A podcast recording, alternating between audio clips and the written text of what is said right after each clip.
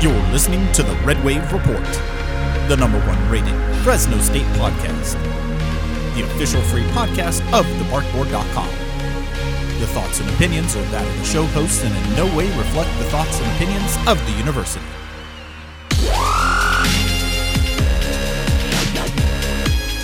Welcome back, everyone, to another edition of the Red Wave Report. I'm Lucio Reek, being joined by the publisher of the Barkboard, Mr. Jackson Moore. And Jackson, I don't know, I'm seeing a little bit of deja vu from the uh, Fresno State Boise State matchups of old.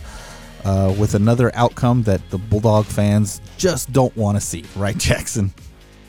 Yeah, and it's uh, it's definitely a bummer for Fresno State because you, I mean, the, the last four times these two teams played, it was even two two. I mean, the Bulldogs had won the last two games at home, dating back to 2011. Since then, and it felt like they had kind of gotten past a lot of that stuff. And with all the faces that are on this current team, none of them had been through much of the Boise State heartbreak. But uh, there it was again, 20, you know, 20 years after the Bulldogs were big favorites against the, the Broncos in that 2001 game. Uh, this was as lopsided of a, a, matchup as it was expected to be in Fresno State's favor. And again, they, they lost, and it was not pretty at all. It was, uh, I mean, one of the ugliest games we've seen from the Bulldogs in years. Uh, worst home loss since 2015. Even that dreaded one and 11 season didn't include a loss that bad at home. Uh, so it was just a uh, a total meltdown and a total shock the way that that one played out. Yeah, so much so that the fans out in the stadiums, uh, the fans in the stadium, um, for lack of a better term, started turning on each other. Right, Jackson? Um, it kind of it kind of got a little ugly there for a little bit of, uh, of of the game, where the focus ended up coming off of the game and turned to the stands because there was quite a quite a bit going on, so to speak, right, Jackson? Yeah, and I would say you might be better equipped to, to talk about this one a little bit because uh, you know, I was on the opposite end of the field when that stuff started going down because Boise State was driving, and a lot of people missed the, the Broncos to kick the field goal, and the Bulldogs had a penalty on that play. They took it, and they ended up scoring a touchdown instead.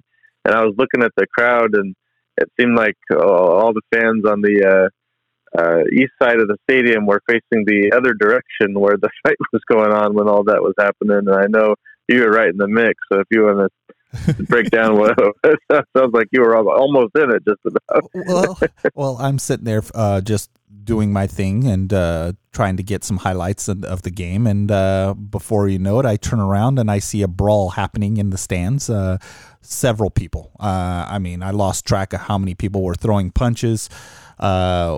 You know, when it was all said and done, a couple of guys were got tangled up and started rolling down the stadium. Ended up rolling out of the sta- out of the seats onto the concrete and rolled once more right onto the field uh, where where I was standing, literally feet from where I was standing.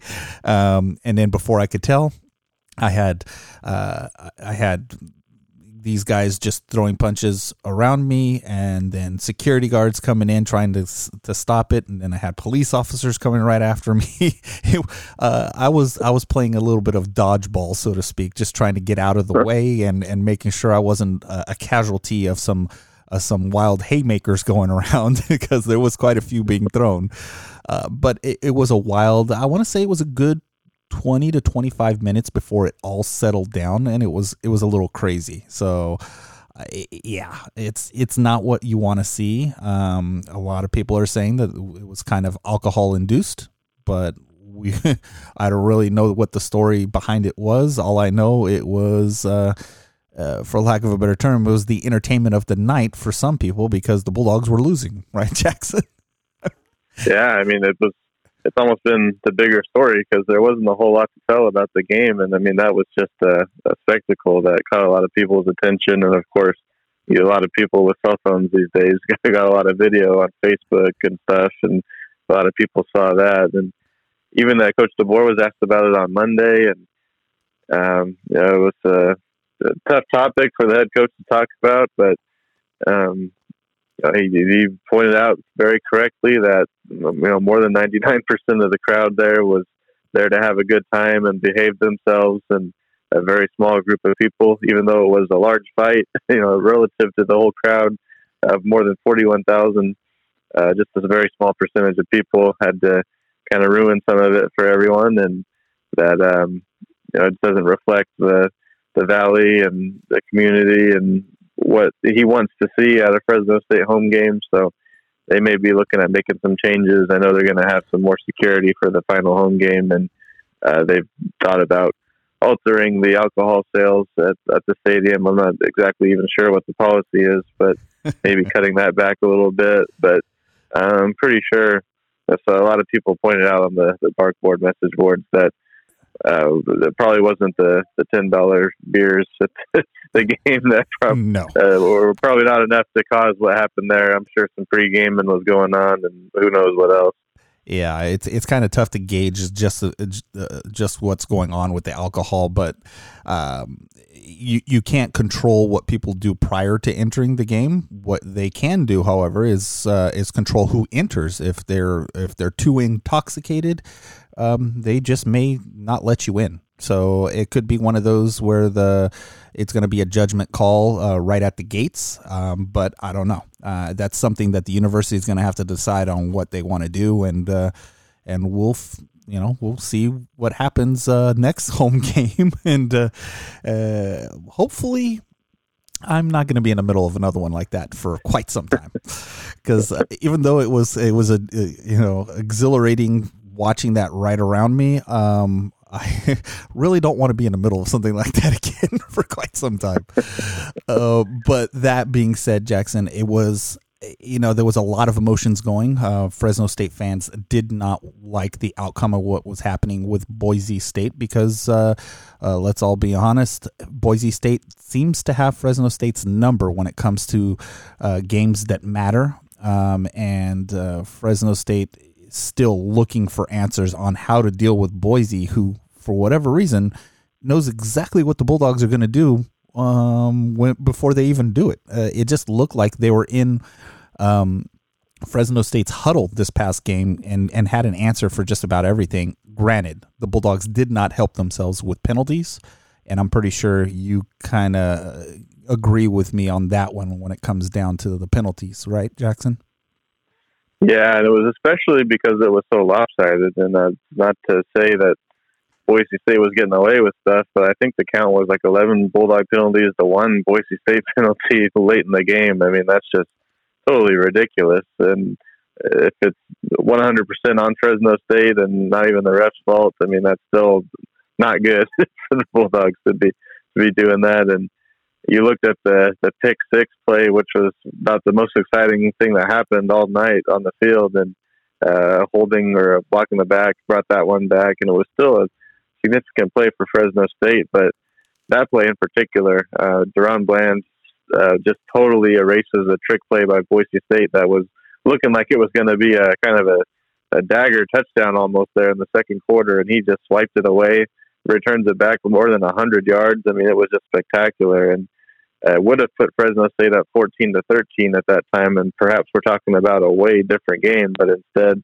uh, the Bulldogs get the ball down 13 to seven, back in their own territory, and they go three and out. Boise State kicks a field goal. Now they're down 16-7 at halftime, and it just kept rolling in the wrong direction from there in the third quarter. But um, I mean, yeah, it was just a whole mess of things. I mean the Bulldogs uh, got some momentum going on their first drive. They get stuffed on fourth and one with the end around run that frustrated some fans with that call. Uh, I know um, Jordan Mims was a big piece of the Bulldogs' success the last couple of weeks, and uh, apparently he was injured pretty bad, more so than people had anticipated going into that game, and so he only saw two carries. And uh, the Bulldogs did fortunately have Ronnie Rivers, but it is a, a different style that he runs with. So they've had altered the game plan quite a bit for that. But yeah, overall, the Bulldogs couldn't run the ball too well. I mean, Ronnie had 12 carries for 77 yards, I believe, it was in plus uh, over six yards per carry. But uh, they just a lot of second and longs, a lot of third and longs. Bulldogs gave up five sacks. They had a lot of penalties, and there just wasn't a lot of opportunities to have convertible situations on offense. It was uh, a lot of poor situations that they put themselves in, and the penalties and the sacks, and of course the turnovers. Uh, Haener throwing three interceptions, just all piled on top of that, made for a really ugly day offensively. Because I mean, it wasn't a, uh, the defense's best performance, but it was about twenty six to seven there earlier in the fourth quarter, and I was thinking, man, if the Bulldogs, you know, were having their usual day on offense, they'd probably have it somewhere in the 20s and the 30s on the scoreboard right now. They might be even winning this game. Um, but that wasn't the case, and the defense kind of ran out of gas there at the end, and uh, Boise State punched in a couple more scores after to really make it lopsided. But yeah, it was just uh, from top to bottom a, a rough day for Fresno State, and it's a, a tough one to explain because they just we haven't seen that for quarters out of this team. We've seen it for one quarter, perhaps, and sometimes it cost them games. Sometimes it didn't cost them games. But I mean, man, it was just start to finish. Not, not a lot to take away positively for the dogs there.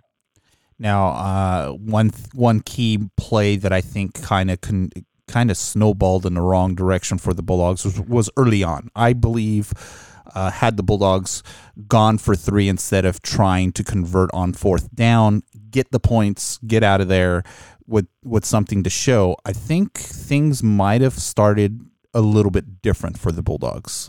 Do you agree with that one, Jackson? Yeah, know, uh, especially watching the scoreboard the rest of the way. I mean, when it was sixteen to seven, you're thinking, man, if they would have kicked that field goal, it would be sixteen to ten. They would only need a, a touchdown, and and it was 19 to seven. You thought that one's not as critical, but um, I mean, it just felt like that it was a possession that the Bulldogs missed uh, throughout the second and third quarters, and uh, by the fourth quarter, it was pretty much a mute point. But um, I mean, the, during the game when you felt like the Bulldogs were just struggling so bad on offense, if they would have had those three extra points, it might have um, had given them a little more confidence that they were within a, a closer reach. Yeah, and definitely getting those three points, then then the game plan sort of changes a little bit. You don't have to press as much. You don't have to force things, which what it was what the Bulldogs were doing. They were they were forcing plays. Uh, Jake Haener was really uh, struggling reading the defense, and, and then of course our the running game just wasn't there because they they were just keying in on on Ronnie Rivers, and even when he did break loose, he was getting called back with a penalty. So it didn't seem like the Bulldogs could get anything going. A lot of frustration uh, on the players' faces, and and it was justified. They they just could not seem to find any answers. And Boise State, being Boise State, uh, continued to to score. They were not going to slow down. They that's just not the way they do things over there. And by the time it got to a certain point, it was uh, out of hand for the Bulldogs to even try to catch up. So maybe scoring early on would have been a better choice, would have changed the, the outcome of the game. Maybe not. But then again, it, it could have changed how the game would have gone from that point.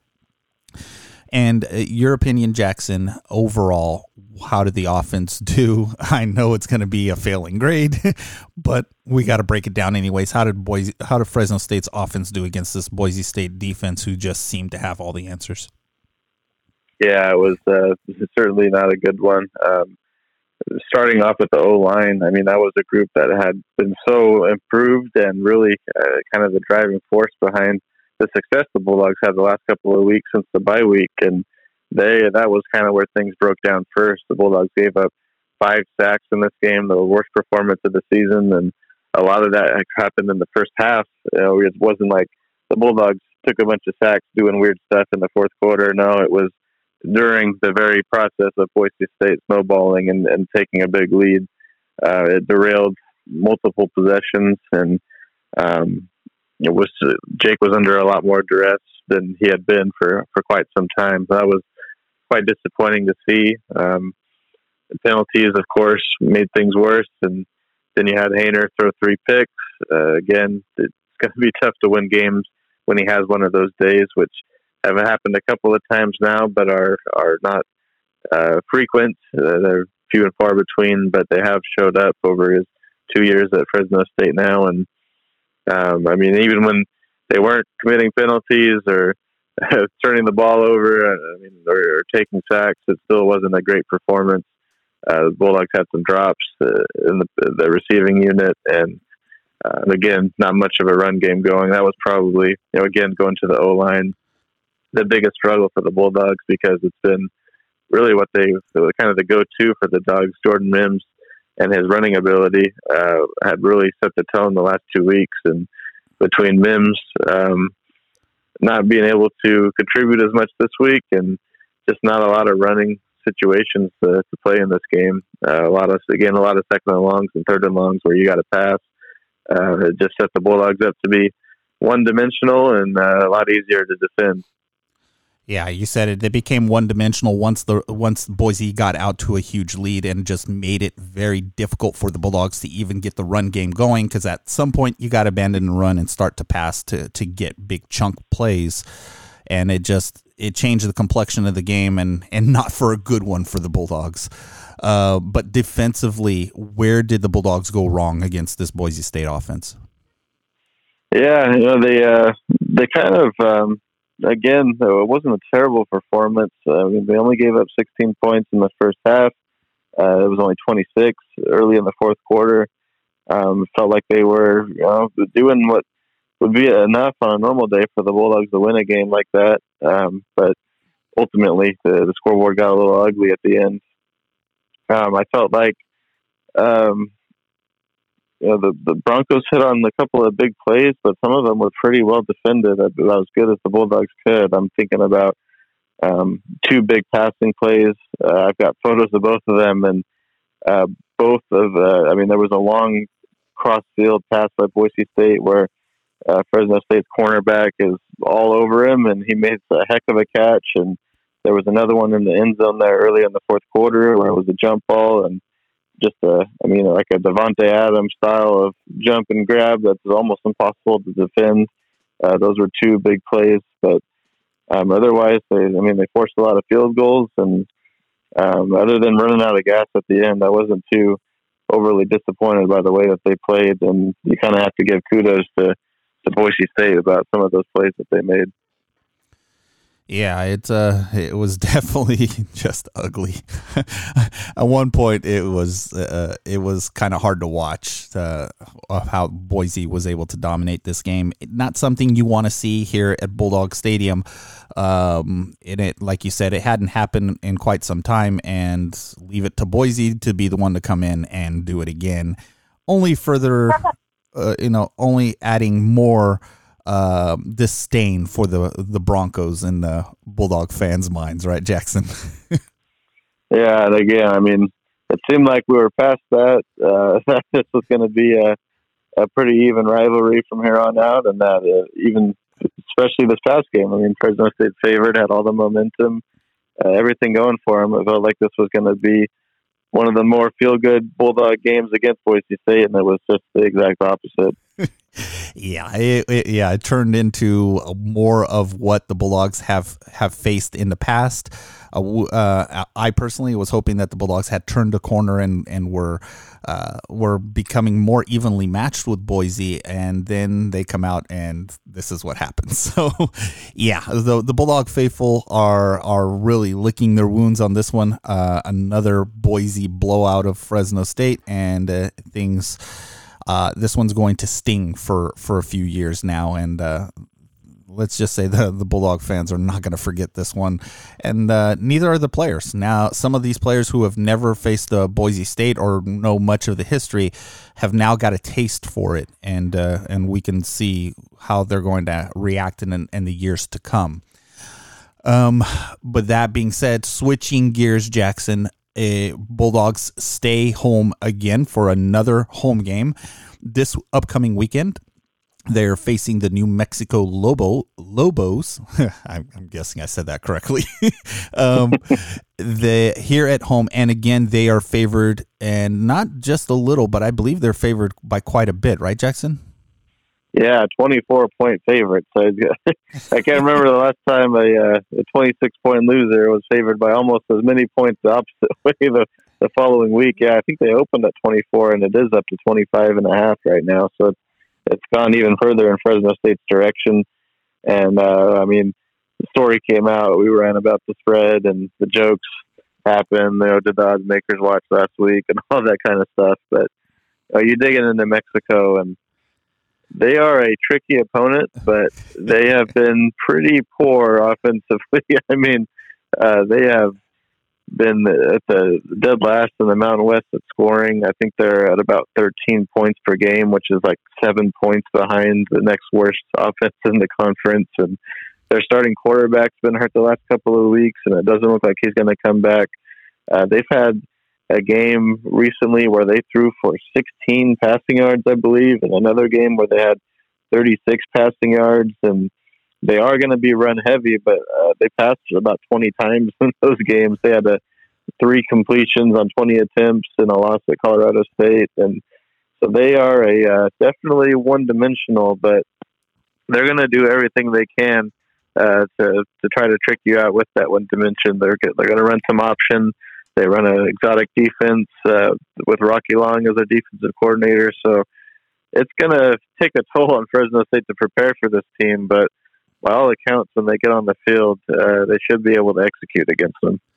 Yeah, it's definitely going to be one of those games where uh, New Mexico is going to take the. I believe they're going to take footage from what Boise State did and possibly what UNLV did, uh, because UNLV was supposed to come in here and lay an egg, and they they held their own against the Bulldogs as well. So, you know, part of me thinks that they're just going to take things from each one of those and kind of uh, and see what what works against the Bulldogs.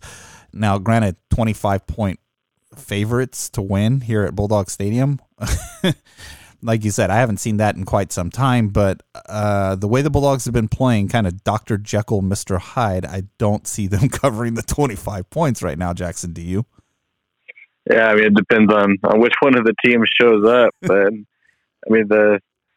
I mean, Fresno State has not had any other games like they did last week, but they've had different styles of offense. And if it's a run heavy Bulldog offense. I mean, they're probably not. I mean, they scored in the 30s recently in those last couple of wins, and uh, we've seen them at times really air it out and score a bunch of touchdowns through the air where the points get inflated a little bit. So we'll see what, which kind of offense comes out. But you mentioned them kind of picking from some other teams, and UNLV might be a good example because the Rebels did have uh, quite a bit of pre-snap reads and some different kind of, I mean, pre-snap movements and motions and sweeps and a, a lot of different runs. And uh, that's what you're going to see from these Lobos. They are going to run some, some spread option, you know, a lot of movement before the snap, a lot of H-back kind of stuff, and uh, a lot of read option, and then uh, a pitchable uh, running back after the read option. So it's going to be uh, a lot of the defense staying sound, and it's one of those games where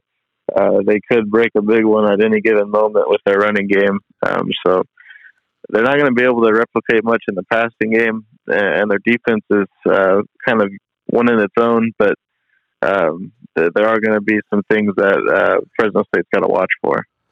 Yeah, definitely. The I mean these uh, two games at least, Boise State, New Mexico, they did a lot of things that really frustrated the Bulldogs, and uh, other teams are picking up on it, and uh, they're going to basically make their blueprint around certain things that they saw worked, and we'll see if the Bulldogs have made the adjustment since then. Um, but I don't know. Um, Bulldogs are favored to win this one, so let's go ahead and break this one down, Jackson. How do you see Fresno State's offense matching up against this uh, New Mexico defense? Yeah, so New Mexico is, is going to run that three-three-five defense, uh, just exactly like the Bulldogs saw against San Diego State two weeks ago. Um, Rocky Long, pretty much the creator of that defense, or at least bringing it to, uh, uh to the attention of of college football fans is a defense that's really effective. And San Diego State's still running it without him. Uh, Bulldogs saw it two weeks ago down in Carson. Um, it's from all accounts I can get from the coaches and the players. It's pretty much the exact same blueprint and, and scheme. And they said uh, New Mexico might be a, a, tad bit more aggressive, but other than that, it's going to be pretty familiar. So uh, that is the good news uh, for Fresno State that as exotic as this defense is, it is one that they just faced uh, two weeks ago, and they did pretty well against it. And uh, New Mexico just doesn't have the athletes that San Diego State does either. So um, you know, I think the biggest hope for the Bulldogs is that uh, Jordan Mims is going to be healthy and that they can run him and establish the ground game and do a lot of what they did against the Aztecs a couple of weeks ago. But the one thing uh, with Rocky Long is that he can cause some problems with his schemes, and you know, the Bulldogs didn't do a whole lot in the second half after, um, even a little bit at the end of the first half after building that 20-0 lead against San Diego State, and uh, they're going to do everything they can to kind of put Fresno State in some of those same positions that they were later in the game rather than the beginning. So they've got a little bit of a, a blueprint there and um, some uh, what not to do's from watching what the Aztecs did against the Bulldogs. Yeah, that's going to be uh, interesting to to see how the Bulldogs adjust and, and get things going there on offense. Defensively, um, this should be uh, one of those games where you know, coming off of the the type of loss they had against Boise, they're going to be wanting to come out and prove something, right, Jackson? So how's this defense going going to match up against this New Mexico offense? Yeah, uh, New Mexico again. They're going to do some odd stuff, and it's tough to tell exactly how the Bulldogs are going to uh, match up with it. But just in general, you know, the Lobos haven't scored a lot of points, and they haven't, uh, as tricky as it is, they haven't uh, burnt a lot of teams with it. Uh, watching some film, they do every now and then break a big run, and uh, that's probably to be expected once or twice here. But passing game has been pretty non-existent, um, as mentioned. Uh, they they brought in a transfer from Kentucky who was doing a, an okay job, probably not as good as they expected, but way better than the backups have been able to do. So, uh, I mean, this uh, as long as the Bulldogs can stay uh, gap sound and assignment sound, uh, it should be one of their better days defensively. And if it's not, it's going to be a, a, pretty big disappointment. Yeah, I, I mean, if if all indications are uh, this defense is going to come out and and and raring to go, I see one one of the key players that I think will have a big game um, is is going to be uh, Arron Mosby. Uh, he is been probably the most consistent player on defense uh, this year. And uh, I expect to have a big game out of him uh, again against the, the Lobos here at Bulldog Stadium. I don't know, Jackson. You who who who would you see as your um, defensive player of the game? Yeah, um, regardless of how he performs, he might be the most important Bulldog defender of the game because David Perales, uh, if you left the stands, late in that Boise game uh, did pick up a targeting penalty against the Broncos in the second half, which means he'll be uh, unable to play for the first half of this game. And the Bulldogs have uh, they're hoping to have Kwame Jones available to play and start in his place, which uh, would be uh, as good as it gets as far as replacing him. But Jones has uh, missed the last couple of two weeks or so of practice, and he wasn't at the game Saturday and so there's definitely going to be some rest there if he has to go. And uh, just in general, uh, the Bulldogs have lost some defensive ends over the season. Uh, Isaiah Johnson opted to go into the transfer portal earlier this year. Uh, Isaiah Garcia, uh, a guy from Oregon State, who was supposed to provide some depth, also didn't last very long here. So probably one of the groups that was the deepest on the team uh, suddenly down to just a couple of guys here late in the season, uh, made worse by Perales's uh, halftime suspension there. So if Mosby can erase some of that, uh, that would certainly go a long way for Fresno State. Um, I'd look for, I mean, Evan Williams has cleaned up a lot of stuff for the Dogs, and this is a game where he'll probably be assisting with the run defense and picking up a lot of tackles. I'd look for him to have statistically probably one of the better days. And um, I mean, this is probably a good matchup for LJ Early, a good matchup for uh, Tyson Maeva, who's dealt with some injuries and uh, faced some some passing offenses the past couple of weeks, uh, except for San Diego State, that have been better suited for other linebackers. And um, I, would like to see Kevin Atkins kind of establish things in the interior. It's going to be a big senior day for him, and uh, he would uh, help the Bulldogs stop that run with a, a good day inside.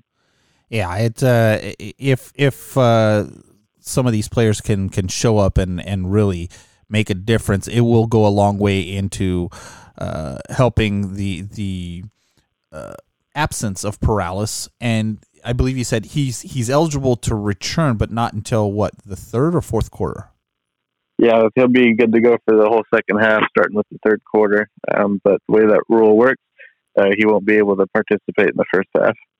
So that's uh, that's going to be interesting. The Bulldogs are going to have to shift some things around in the first half to make that work, uh, uh, to fill that gap that Perales is going to leave uh, for the Bulldogs defense.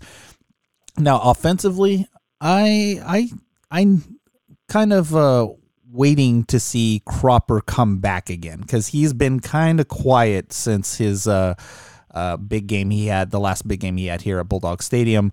And uh, seems like other teams are starting to key in on him, uh, or that injury has slowed him down a little bit. What's your take on that, Jackson? Yeah, I mean, I was as bad as that injury looked at uh, against San Diego State. I was shocked that he was going to be able to go even last week, and uh, he came out pretty quick. He had a big catch on that first possession. Uh, he also had to play a couple of plays later. I think it was a third down where uh, um, threw a pass to him that was a little high, and he had to kind of jump for it. And you could tell that knee he was just wasn't able to get to where he needed to be, and he wasn't able to bring it in. So it does look like he's not quite hundred percent, but still uh, able to make some plays in certain situations. So um, uh, he should be out there again this week, and I'd like to see maybe uh, Keric Wheatfall and Josh Kelly maybe get a few more looks. I mean, these are matchups where they should have some good one-on-one opportunities, and uh, both of those guys are also very electric to make uh, some catches downfield. Yeah, so things are going to be uh, a little interesting to see just how um, the offense adjusts uh, offensively for the wide receivers. Um, they need to make things happen because it looks like Jake Haener is.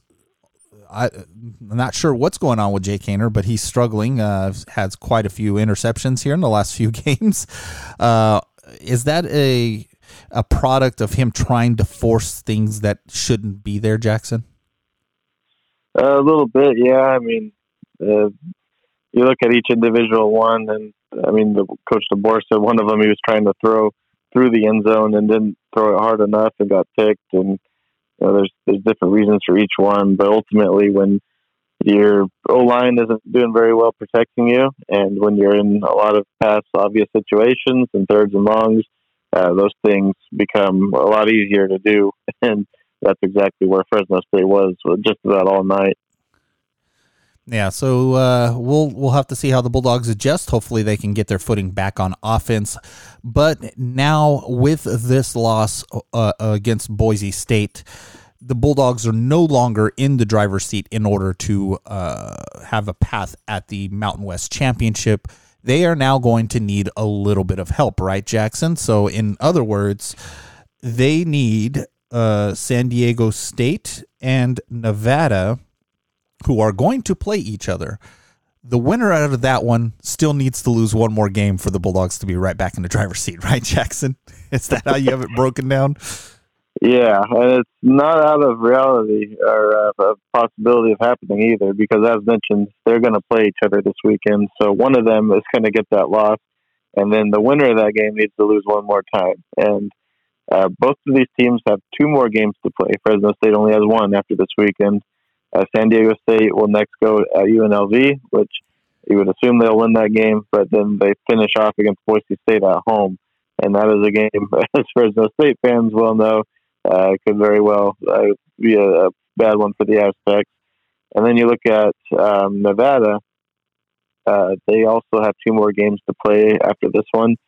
And um, they have to play against the Mountain Division. They've got to play against Air Force, which is one of the better teams on that side and then they have to go and get this. It's on a short week. They have to play on a Friday. They have to get ready for that triple option offense without the one of the days they usually have to prepare. So that's going to be one to watch. And then they finish at Colorado State, who's a team that um, is not overly dangerous, but has been uh, very competitive against some good teams and has a couple of good wins. So that's not a, a gimme by any means. Um, when you look at Fresno State, I mean, this New Mexico game should be a gimme win, and then they just have one more on Thanksgiving Day against San Jose State. They'll have the bye in between.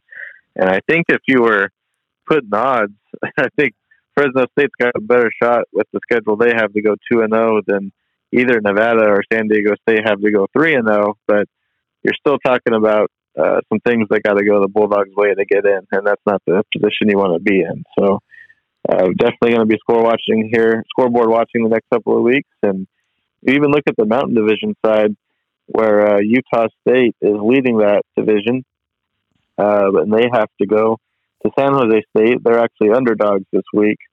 Um, so if they drop a game, then suddenly uh, Fresno State at two losses could uh, be in the uh, conversation for hosting eventually. If they do rise back up to first place, it'll probably come down to some computer rankings in that scenario. And uh, they do seem to favor Fresno State right now with the Oregon and the UCLA games and the, the San Diego State Nevada wins that are on their resume have all helped them in those metrics. So um, there's a possibility for some pretty exciting things for the Bulldogs to happen here, and um, but still a couple dominoes have to fall their way.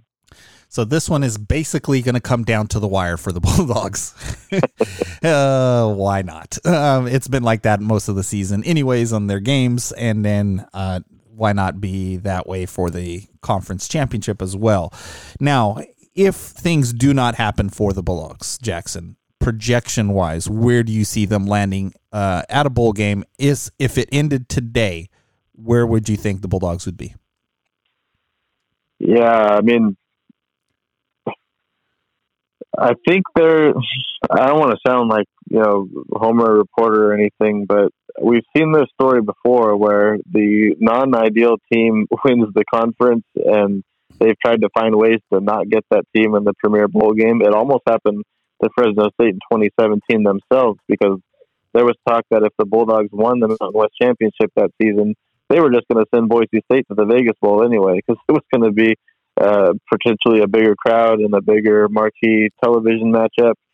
And so when you think about Utah State right now as the biggest shoe in to get into the game and potentially win it, I don't know if the Mountain West might want to try to find a way to not get that team. And I mean, you imagine the Aggies are not going to travel well to Los Angeles, and that's a premier, the premier bowl game for the conference. And uh, I mean, or you maybe you talk about San Diego State, who's only traveling like five, six, seven thousand fans to Los Angeles on a regular basis for home games.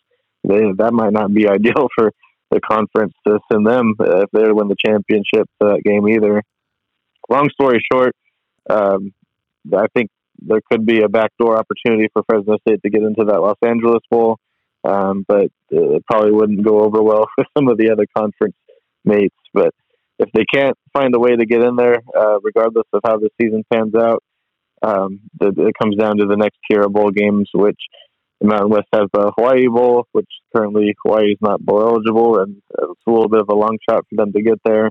There's the Idaho Potato Bowl in Boise. There is the New Mexico Bowl down in Albuquerque, uh, the Arizona Bowl, and then there is also the Frisco Bowl in Texas.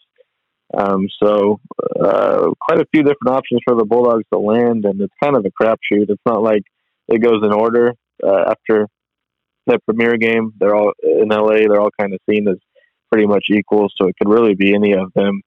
And um, I know the Mountain West every now and then they'll try to make a special circumstance to to get a team into a, a more appealing bowl game, but um, it's probably not in the cards for Fresno State with uh, the Red Box Bowl and the Bay Area being canceled this year. It's probably the one they they might have tried to have, have squeezed their way into, but it's probably going to be one of those bowl games. A few of them Fresno State fans have seen several times, and a few of them are, are kind of new that the Bulldogs haven't been in. So um, it'll be interesting to see where exactly they land. But all of them are probably against the Group of Five team uh, unless they can find their way into the Los Angeles Bowl where they'd play a Pac-12 opponent. Now, out of all the different options that you're seeing out there, which one do you not want them to see because you will not travel to Jackson? I mean, the the Hawaii Bowl is always, especially under these current circumstances, um, probably not where you want to see them play. Yeah, I mean, the, very the day of that game, yeah, the, the, the, travel and the, the day it's played on Christmas Eve, it's all not my favorite by any means. so, um, just about any of the other ones, I mean, uh, unless you want to drive to Arizona, you're going to have to get in the plane either way, and um, probably not the type of bowl or, or matchup that's going to have a lot of fans travel, but uh, would be a little more ideal than uh, Hawaii for most. Yeah, and and you know, in all reality, it could come down to where the Bulldogs are heading to the New Mexico Bowl again. and uh, well, it, it is what it is. Um, you know, right now as it stands, any of the bowls would be great. Uh, minus, like you said, Hawaii Bowl, um, which just traveling to Hawaii it can be a little difficulty because of all the rules and regulations just to get there. Um, and then of course the day that the matchup will happen. So yeah, uh, hopefully things will pan out to where the Bulldogs get a good enough bowl where you know you and I can make a road trip out of it, right, Jackson, and just just go and, and and take a look at this one. Um, but you know, as far as what is happening this week around the Mountain West, you touched upon it a little bit. You've got uh, San Diego State taking on um, taking on where was it here? Nevada. So nevada travels to well to carson not san diego uh, to face them. So the winner out of that one will be in the driver's seat uh, driver's seat so to speak in uh, in the uh, west division to uh, to face whoever is going to be for the conference championship. Right jackson? So yeah. that one right there is the one everybody wants to watch. What do you see? Who who do you see uh, coming out of this game uh, with a win, Jackson, or is it kind of a toss up for you? Yeah, I think um, Nevada probably has a lot of the same things going for them that Fresno State had. I mean, they're just a much more explosive offense, and they've got a, a uh, pretty solid defense to pair with it as well. And if they can jump on San Diego State, uh, that game could go very, very similarly to the way the Bulldogs won it. I think just the general sense is that Nevada's overwhelming advantage in offensive firepower is going to win out in that game. Um, I did watch Nevada last week, and I mean the Wolfpack were running on fumes a little bit against San Jose State. They had to really put together some some big plays at the end of that game to win and, and kick a game-winning field goal. But uh, the Spartans also took San Diego State to double overtime. So um, uh, as long as Nevada is uh, recovered and healthy, I know Carson Strong's been playing on a bad leg and took some shots against the Spartans. So as long as they're at full strength, I think they win that one. Yeah, so that one is an important matchup here uh, for the Bulldog faithful. So everyone needs to keep an eye on that one to see who comes out on top of that one. And then the next, the following week, we want to root for that team to lose. it's, it's, just how it goes. Uh, so um, that's how things are, are going to shake out for, for the conference championship. It all comes down to who's going to come out of that game, and then uh, the next week uh, will determine what the faith for the uh, the fate of the Bulldogs will be. So we'll just have to keep an eye on that one. And then Jackson, story of all stories, UNLV comes out with their first win of the season last week uh, against New Mexico, who the Bulldogs are facing, and they won that one 31 to 17. Give you a uh, give you a little bit of uh, faith that the Bulldogs should be able to do what they can against New Mexico. yeah, that, that right there is part another one of the ingredients why the Bulldogs are favored so much. I mean, Lobos didn't just lose; they lost by two touchdowns to a team that hadn't won in 14 games. So uh, as long as Fresno State doesn't have an ultimate hangover from last week, uh, they should be able to uh, win this one by a pretty decent margin. Yeah, and uh, yeah, that should be uh, should be interesting to uh, to watch for the Bulldogs against New Mexico, just, just to see if they're able to kind of produce the same amount of points that UNLV was able to, and if they can, uh, this could very easily become a blowout for the Bulldogs. Now, the another one of the key matchups here uh, again is that uh, Utah San Jose State game uh, has some implications there. Uh, where Utah uh, right now is pretty much in the driver's seat for home field advantage in the conference championship if they were to win out. How do you see that matchup going, Jackson? You cover San Jose State uh, you know a lot, and so you you've kind of got an interesting perspective on where the San Jose Spartans are. What do you see? How do you see this game going? Yeah, San Jose State's playing pretty good football right now. Uh, they weren't since September. They they are looking pretty solid, and they did get their starting quarterback Nick Starkel back last weekend. Uh, they're playing both him and their dual threat quarterback Nick Nash even last week against Nevada. Uh, but Starkel looked good, and um, you know, they they almost took out the Wolfpack. Uh, they almost took out San Diego State a couple weeks back, as mentioned, and I mean they are they are very solid. They're very close to being what they were last year, uh, which is scary. and I was still shocked that San Jose State was actually favored against Utah State. I mean, the, the Aggies are seven and two on the season, four and one in conference play. Uh, I kind of anticipate that the Aggies will probably find a way to win. But um, the thing about San Jose State is I, I do believe they are too good to go 0 and 3 in these last three games where they had to play Nevada, they have to play Utah State, they have to play Fresno State, and they entered that stretch with five wins. They only need one more to get the bowl eligibility. Uh, they already fell short against Nevada, and I think they're going to win at least one down the stretch, which means uh, for Fresno State fans, you hope it is this weekend, uh, and that they hit that sixth win before they see the Bulldogs and don't have that extra motivation for the Valley rivalry. Um, but for Utah State, they're four and one in conference play, and if they lose, uh, they could find themselves in a three-way tie with Boise State, who has the head-to-head advantage against the Aggies, and as well as Air Force has two losses, who Utah State did beat earlier this year. So uh, there could be some tiebreaker scenarios in the Mountain Division if uh, the Spartans do pull that one off. You, t- you mean to tell me Boise has fought their way back into this one? there's a uh, a uh, one of those realities that could happen is Fresno State at Boise State for the Mountain West Championship, or even Boise State at Fresno State.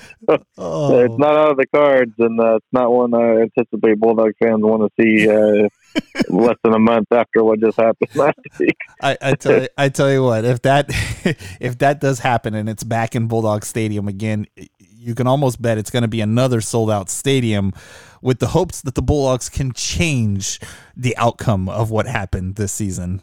But there is still a lot that needs to happen for that to get to that point. And um, right now, Utah State is in the driver's seat. So, depending on what happens this weekend, uh, it will go a long way to decide uh, how the Mountain Division is going to end. If Utah State is able to win out, there's no question that that conference championship will be held in Utah, and it will be uh, regardless of who wins it in the West Division for the the sheer fact of uh, Utah State's uh, conference record, uh, overall record as well.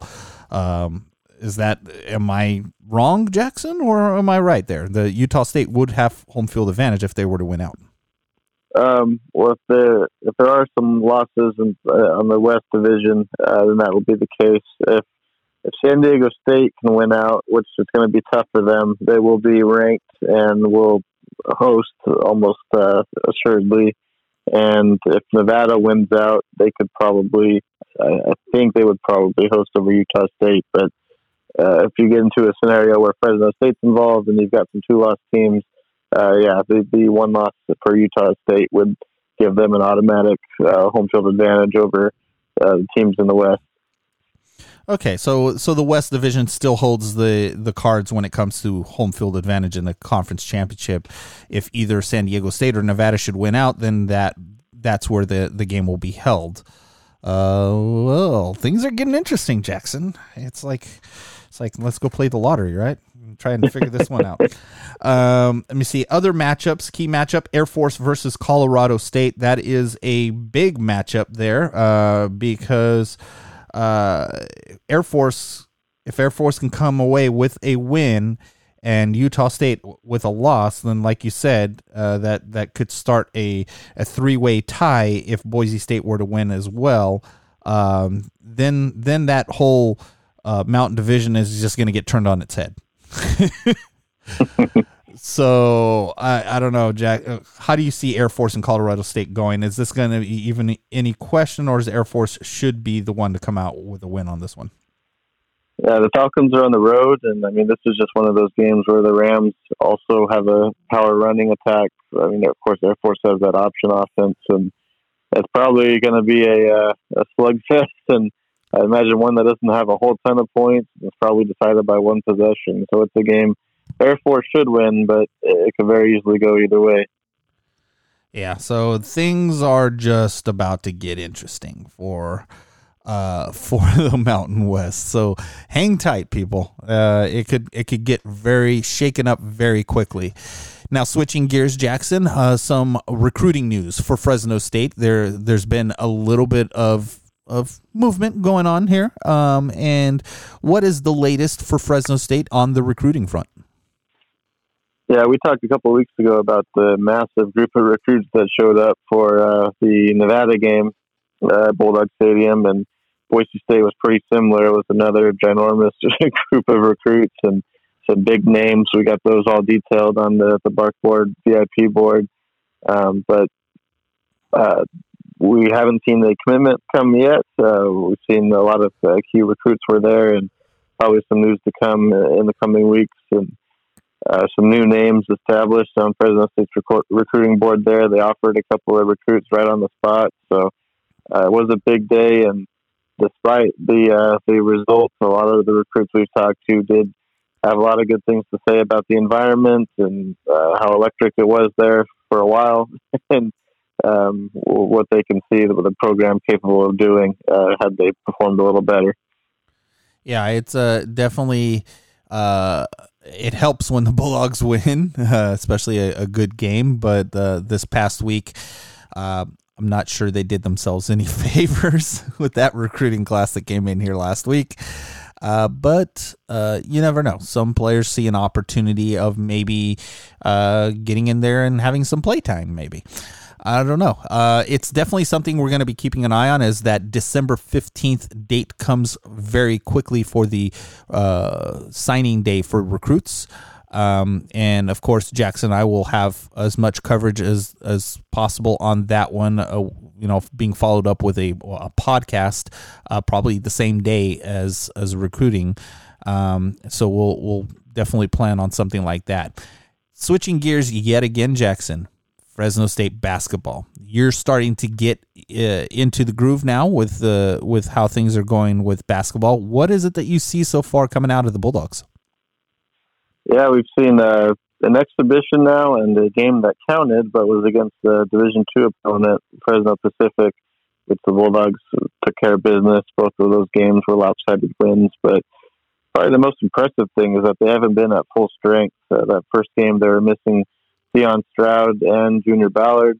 In the past game against Fresno Pacific, they were without them again, but they were also without Jemarl Baker as well as Braxton Meah. So you're talking about four guys in the rotation, and uh, they were able to win against the Sunbirds 74 to 54. Uh, it seems like this team is pretty deep, and um, I mean they're probably uh, going to have to find a way to cut down on the rotation throughout this season. When you throw in those other four guys, there seems to be about 11 or 12 capable players that are all making some pretty good contributions right now.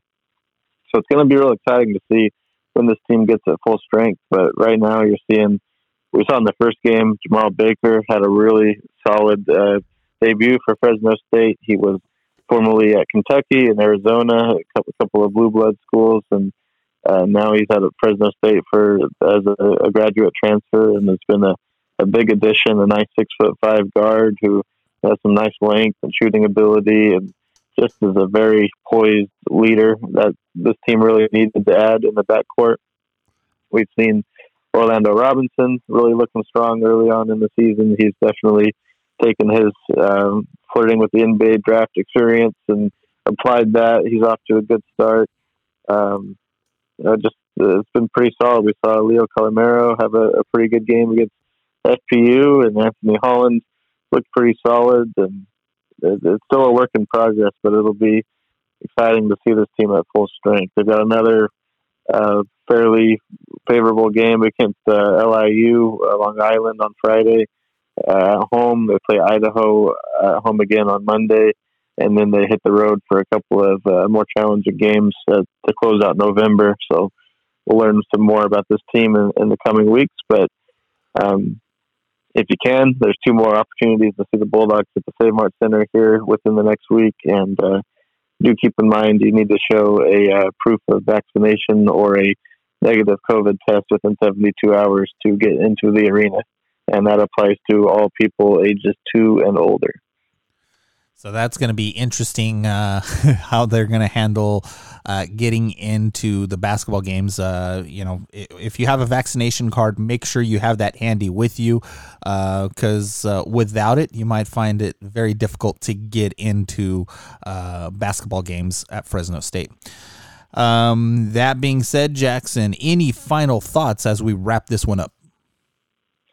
Uh, you know, yeah, we just uh, been trying to finish up this football season strong with our coverage. You got basketball coming up now, and again, only about a month until National Signing Day. So recruiting for football is going to be uh, big here in the next month, and uh, looks like the Bulldogs will be more active in January and February than they have been the last couple of years with some extra spots available. So a lot is going on right now, and um, we'll be uh, we'll be all over it. If you head to Barkboard Premium Board, we've got a nice feature about some of the seniors. I interviewed a bunch of those guys practice this week, and got some neat stories about those guys from themselves and the coaches, and uh, went into their educational achievements at Fresno State. It's pretty neat that some of these guys have been here for six years, uh, they're working on master's degrees or even a, a third degree. So it's been uh, interesting to hear some of the aspirations they have away from football.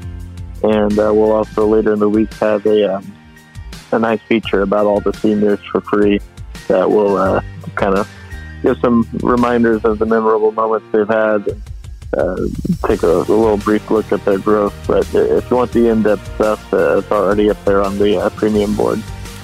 Absolutely. As always, if you haven't done so already, head over to thebarkboard.com, become a premium subscriber. That is where you're going to get the latest news and coverage of Fresno State athletics.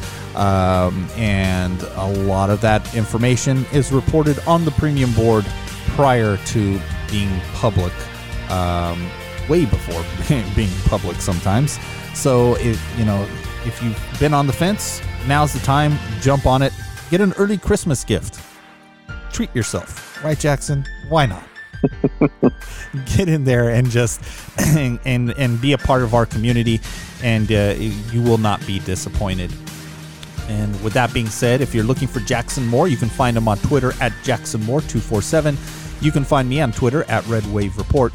And if you haven't done so already, head over to our Facebook page. Uh, just do a search for barkboard.com. Be a part of that community. We're now, uh, I believe, over 5,000 strong and growing um, and just be a part of what people are saying uh, by joining that.